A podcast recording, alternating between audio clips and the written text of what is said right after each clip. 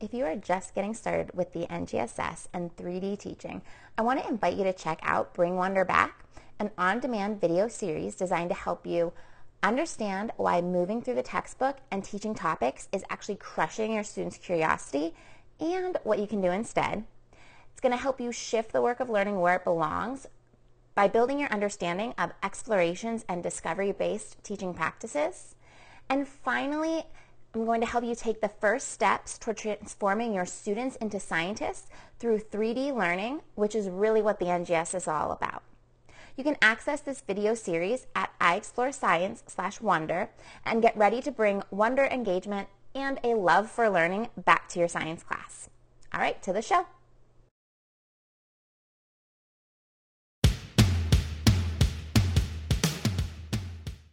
Welcome to the Teaching Science in 3D podcast. My name is Nicole Van Tassel. And I'm Erin Sadler. And we are two science teachers dedicated to helping you cut through the confusion and meet the intent of the NGSS so you can master all three dimensions. The NGSS can seem totally overwhelming, but implementing these standards doesn't need to be. All right, so this is the first Teaching Science in 3D podcast episode. So thanks for tuning in. Um, my name's Nicole. And, and I'm Erin. Um, and we are excited to get to know you in this episode and tell you a little bit about our story and um, our teaching experience, how we got started with the NGSS, some of our early challenges with it, and just kind of connect with you in that way. And um, I think it's also kind of cool that this is the first time that we're actually talking to each other live. I think I, like we've done it a little bit before, but um, this is the first time that we're like actually spending time talking to each other because we mostly talk online. Yes, I think all of our conversations have been pretty much Instagram. I think you were in one Zoom call, but you mm-hmm. never put your screen on, so I had no idea yeah. what you looked like. Yeah. So in yeah. my head, I was like, I wonder what she looks like. like I look. I don't even know how old you are. Like, I look super great right now. I just walked the dog. I'm all sweaty. I haven't showered. So hey, well, that's why it's a podcast and nobody can see us. so it works out. Okay, so Erin, do you want to talk first about kind of your background?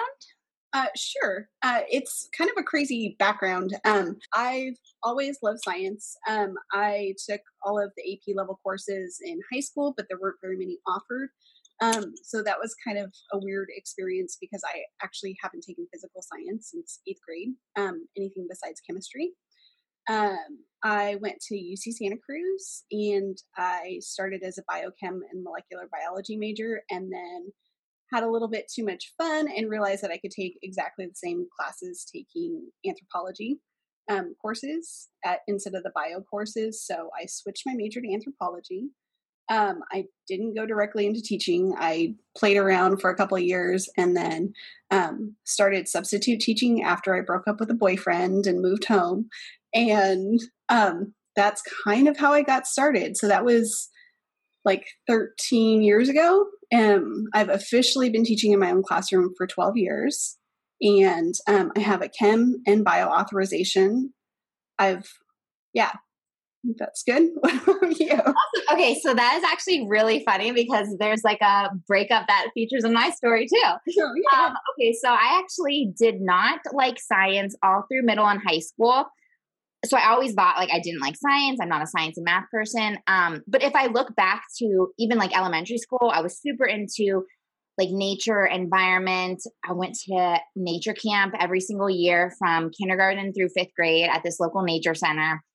I like wanted to be like a marine, you know, like I love dolphins and sea lions and all that stuff. So looking back, I think I did love science and like the natural world and all, but kind of school kind of drilled that out of me. So by the time I got to high school and in college, I was I'm a social studies language arts person. So I eventually went, or I originally planned on doing like history and creative writing. Um, and then my freshman year, I took a environmental science class because my boyfriend was taking it. um, and but I fell in love with it.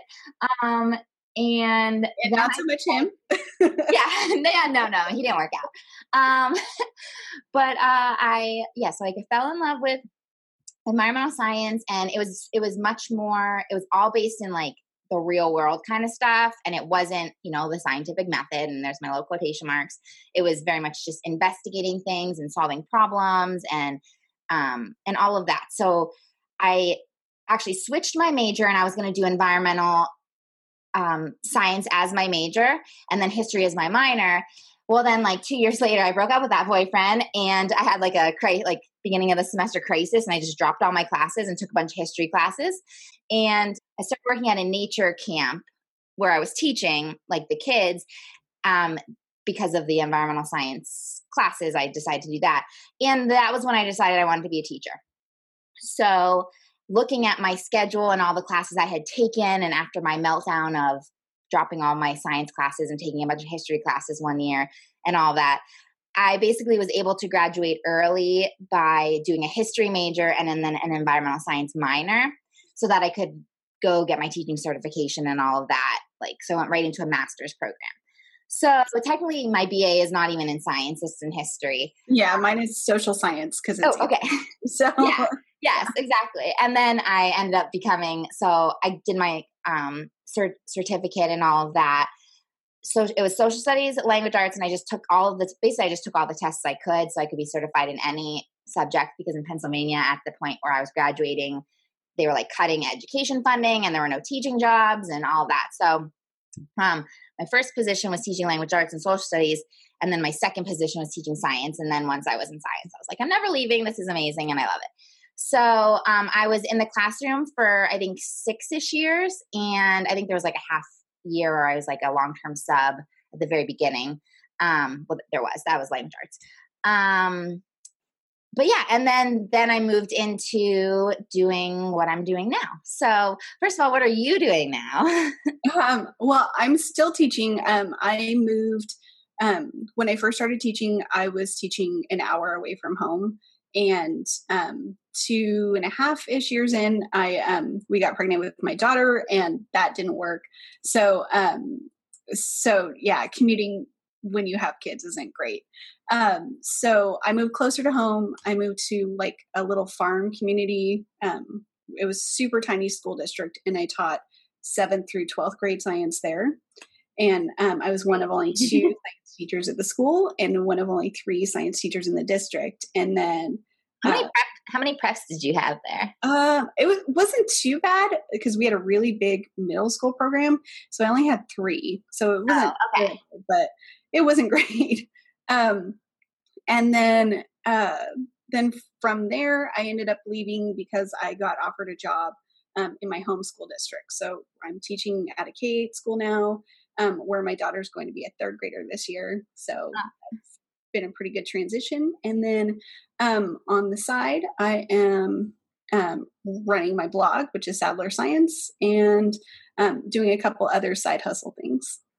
That's exciting. Yeah. So, um, my big like cause of change was also kids. So I had mm-hmm. my daughter when I was still teaching. I went back full time. Um, but then when my son was born, I first took my normal maternity leave. Actually, went back with my daughter after like seven weeks. Um, it was my one of my first, or it was my first year in that district, and I didn't want to like take off a lot of time, so I went back after seven weeks, and then my son, I took like the normal, you know, you're allowed to t- take 12 weeks kind of thing. Not that it was paid because we don't do that in Pennsylvania right, right. or in, anywhere in the US, probably. Yeah.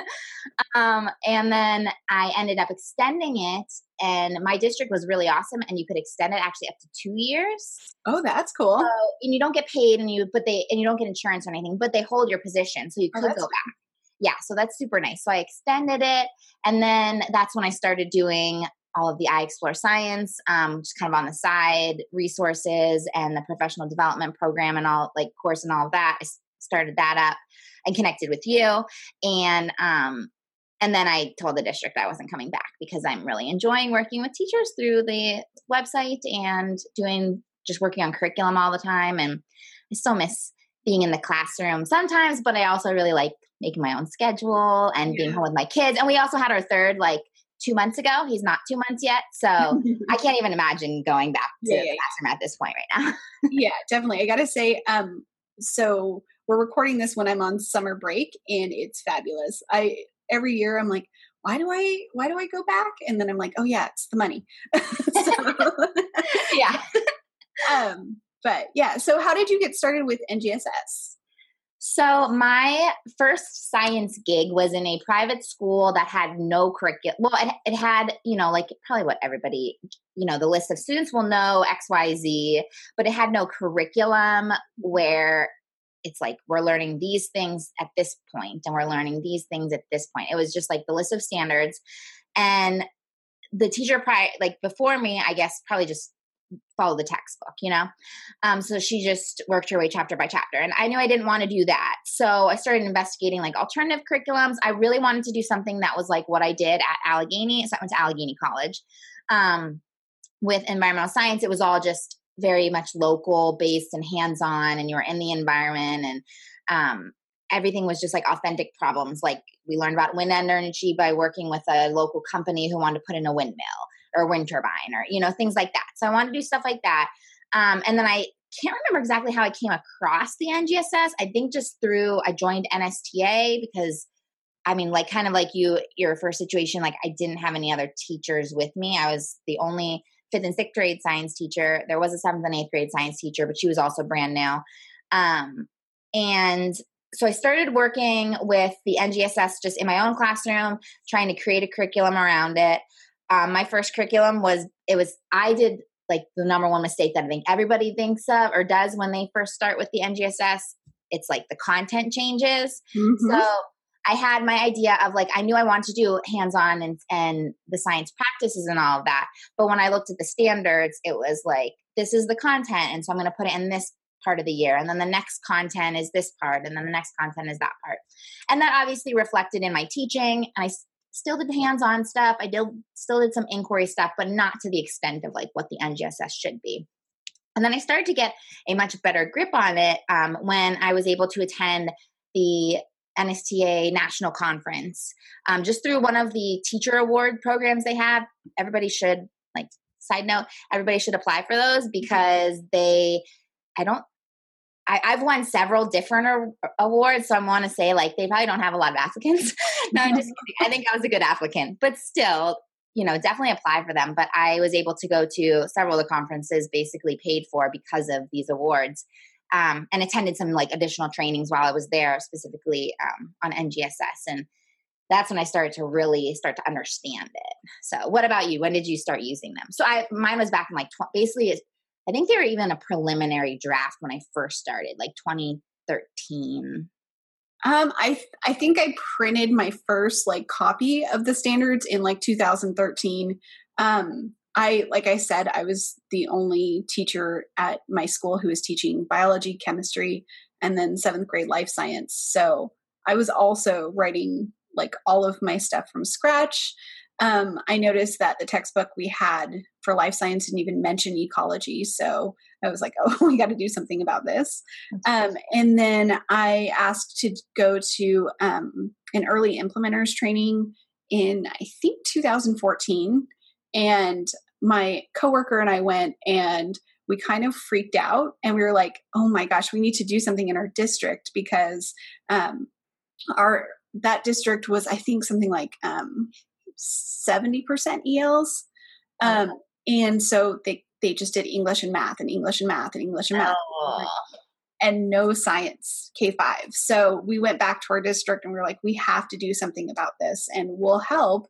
Um, so we started doing um, NGSS training in that district. Um, we started with K2 and then she left me. So we kind of stopped yeah.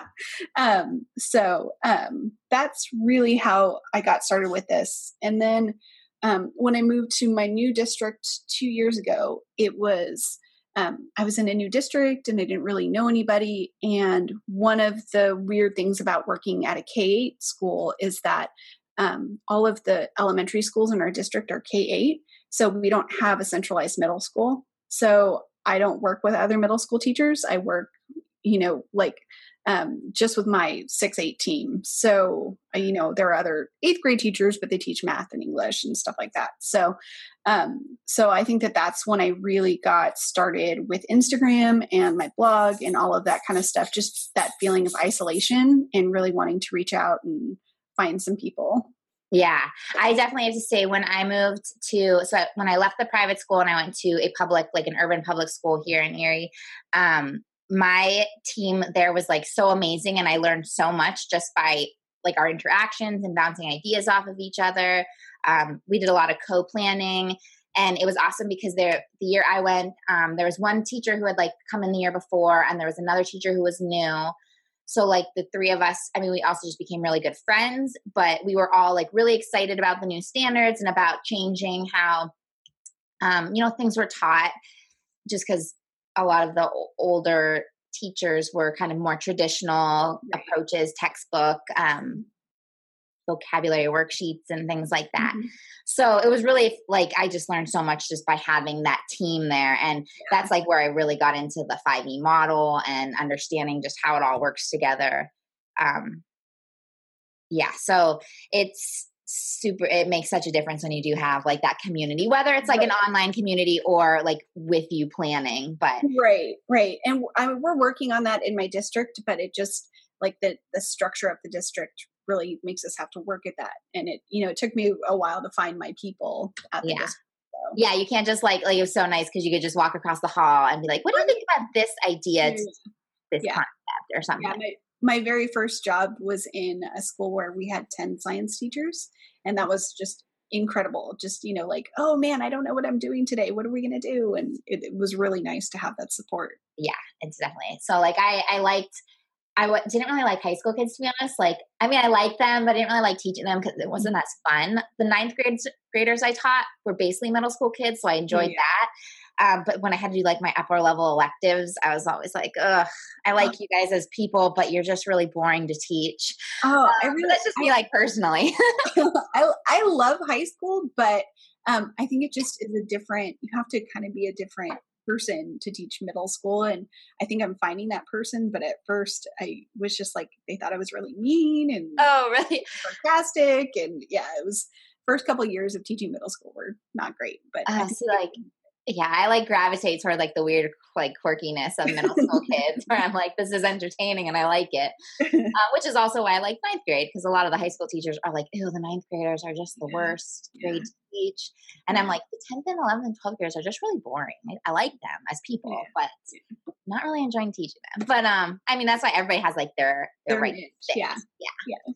Um, but so I liked teaching at my school because I loved the community there, but I definitely prefer teaching just like middle school students because they're weird and quirky, and I next to that. They're definitely weird. I'm like you're my people.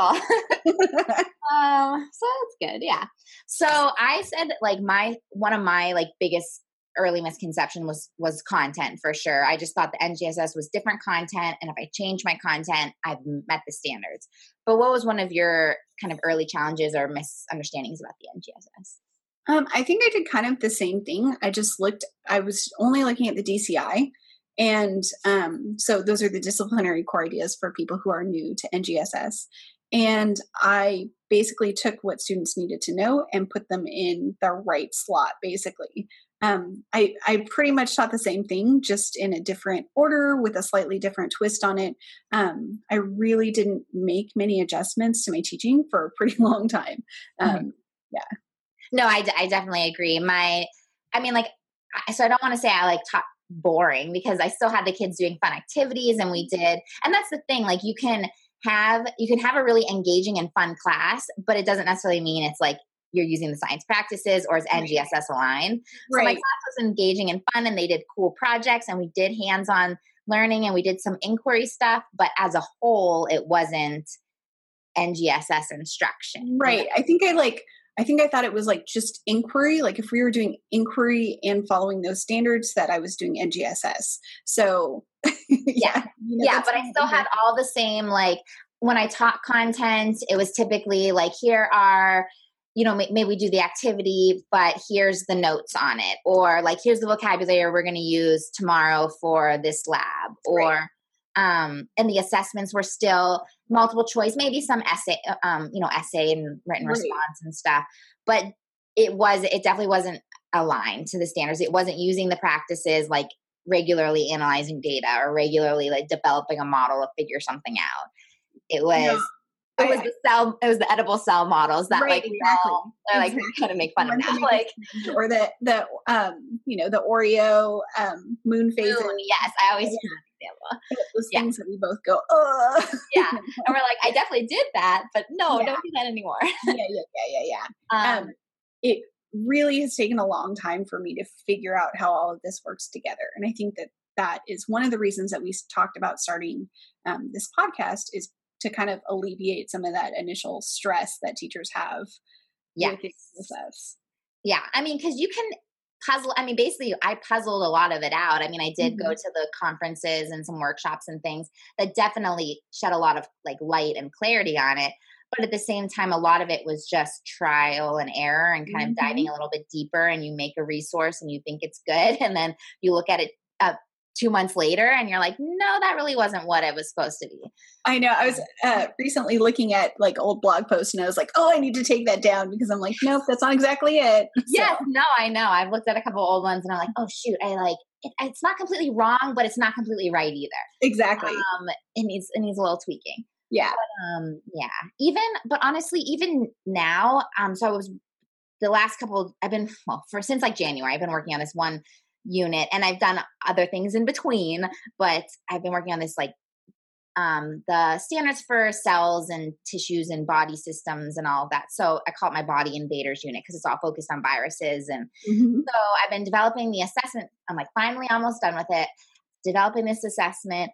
And I've been going into the evidence statements. So Side note if you are not familiar, the evidence statements kind of break down what the performance expectation is. So, your performance expectation says something like engage in argument from evidence to I don't know, explain that the body is a system of interacting subsystems. I, that's not the exact words. It's, yeah, that's about it.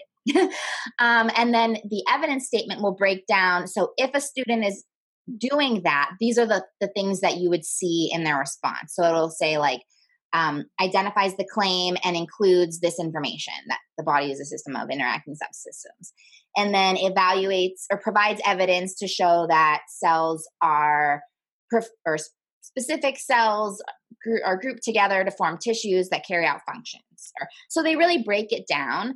So I've been using that to build my assessment, and honestly, I like the assessment was so hard to construct because I'm trying to figure out a way to tie it to a phenomenon to like give students a phenomenon and then also have them elicit all this information or like or give me all this information. I'm trying to elicit the information. Yeah, um and then i went back and reread it and students don't really have to make up any claim. You can kind of give them the claim and then they use the phenomenon and it like it's just really con- it is super confusing. So if you're just starting out it's confusing and then there's times that even if you're not just starting out, you like read it and you think you know what it means. And then you kind of look closer. And that was the point.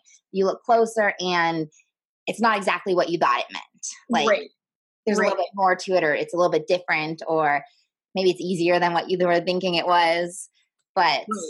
there's just or, I mean, just even when you're looking at the practices, and I don't know when I when I first started, I thought I just had to use one practice when I was teaching, you know, like a teaching to a certain performance expectation and now i feel like i use them like interchangeably and all together and so it it gets more complicated but it also gets much more rich. Yes. Yeah i definitely agree. That was another thing that i when i kind of started to realize it wasn't all about the content and that it was more about the pra- like the practices just embedding those practices into really almost every activity you do in the classroom to some extent and that's really what the three dimensional instruction is you know doing the whole the whole sep science and engineering practices your cross-cutting concepts and then your content your disciplinary core ideas all together. So why don't we talk about how we started collaborating?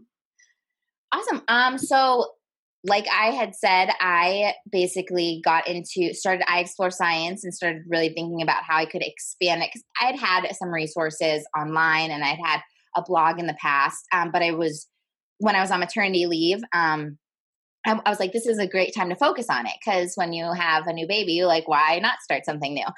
Um, like great. You didn't have anything going right. on, so yeah, right, right. Um, so, but no, I mean, even on maternity leave, I think adults need adult time, and this was I love working, so this was my like adult my, my me time. Yeah, yeah. You know, sometimes has to do with work, but I like it. Um, but so I think I found your blog, and I can't remember exactly how because I really wasn't on Instagram at that point. I must have just been like Googling or something. And so you were writing about NGSS. And I think one of the first things I found was one of your, like, it was one of your early posts. And it was a number thing. It was like a list of like five ways to start NGSS or five ways to read an evidence statement or something like that. There were numbers involved. And I was like, oh my gosh, she explains it so like organized and so nicely. And was actually a little intimidated at first. But um, then I kind of was like, okay, I don't want to be, I don't want to get competitive. I just want to work with other teachers to like spread the NGSS word.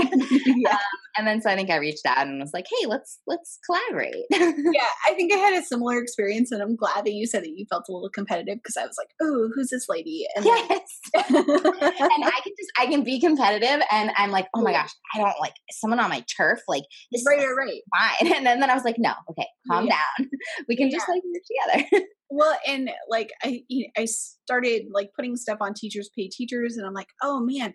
Like you know she's gonna like be in my niche and then i realized like i don't have enough time to create all of the things that need to be done i don't you know like there's just so much more to do and there's so much space in this you know like, this environment and it was like no i need this lady's help so yeah no it was yeah because because you do think like oh they're gonna say all these things that i have to say but then you just realize there's like a bazillion things to say and right. even like even so creating resources um there's like nobody except julie really that i mean I, I, think there's maybe a couple other people but not that i really know well but like that's doing elementary resources right. so that's like whole wide and open definitely um, and just for those of you guys who don't know that's um julie cannon and um, let's see, we'll link to her um, Instagram or her TPT page in the show notes. Yeah, perfect.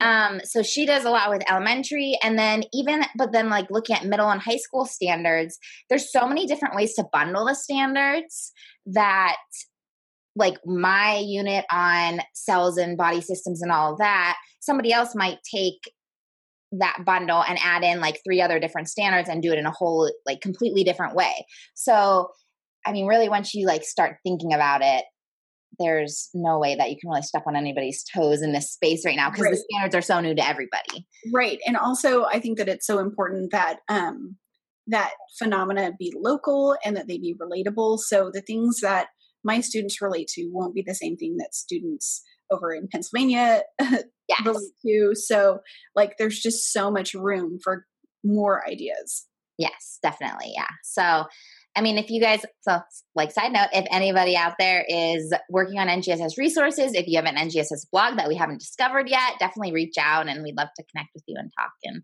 and create this just growing NGSS community. And hold hands and yeah, get a campfire going. We can have virtual yeah. campfires. Yeah, sounds on our computers.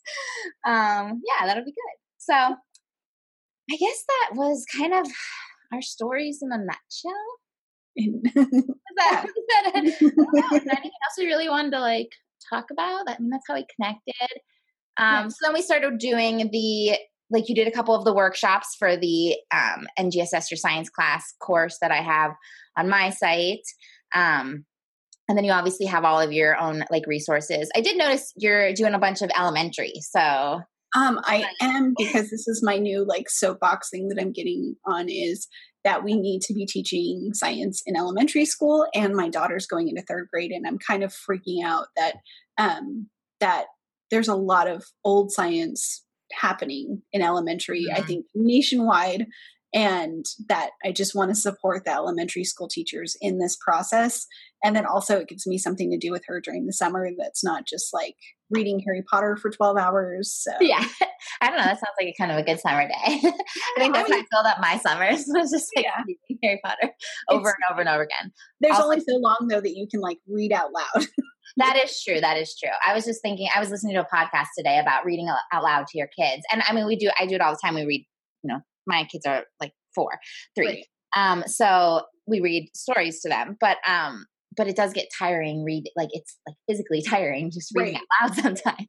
Right. But um, yeah. Also, side note on Harry Potter, I definitely when I was in high school, we were very ups. Like, I had a group of friends I was very obsessed with Harry Potter, so we read these books like over and over again. We also like made our own little Harry Potter videos and things like that. We were so yeah, I'm so old. I think that like the Harry Potter books were coming out when I was in college. I was working in a bookstore, so like people would come in. Do you have the latest book? And so that's yeah. my Harry Potter experience. Oh yeah, no, I was in middle school when the first the first mm, some of them came out. But then obviously it took like years yeah. for like some of the other ones. Yeah. But but yeah, those are good good memories. Yeah, yeah. Not science related, so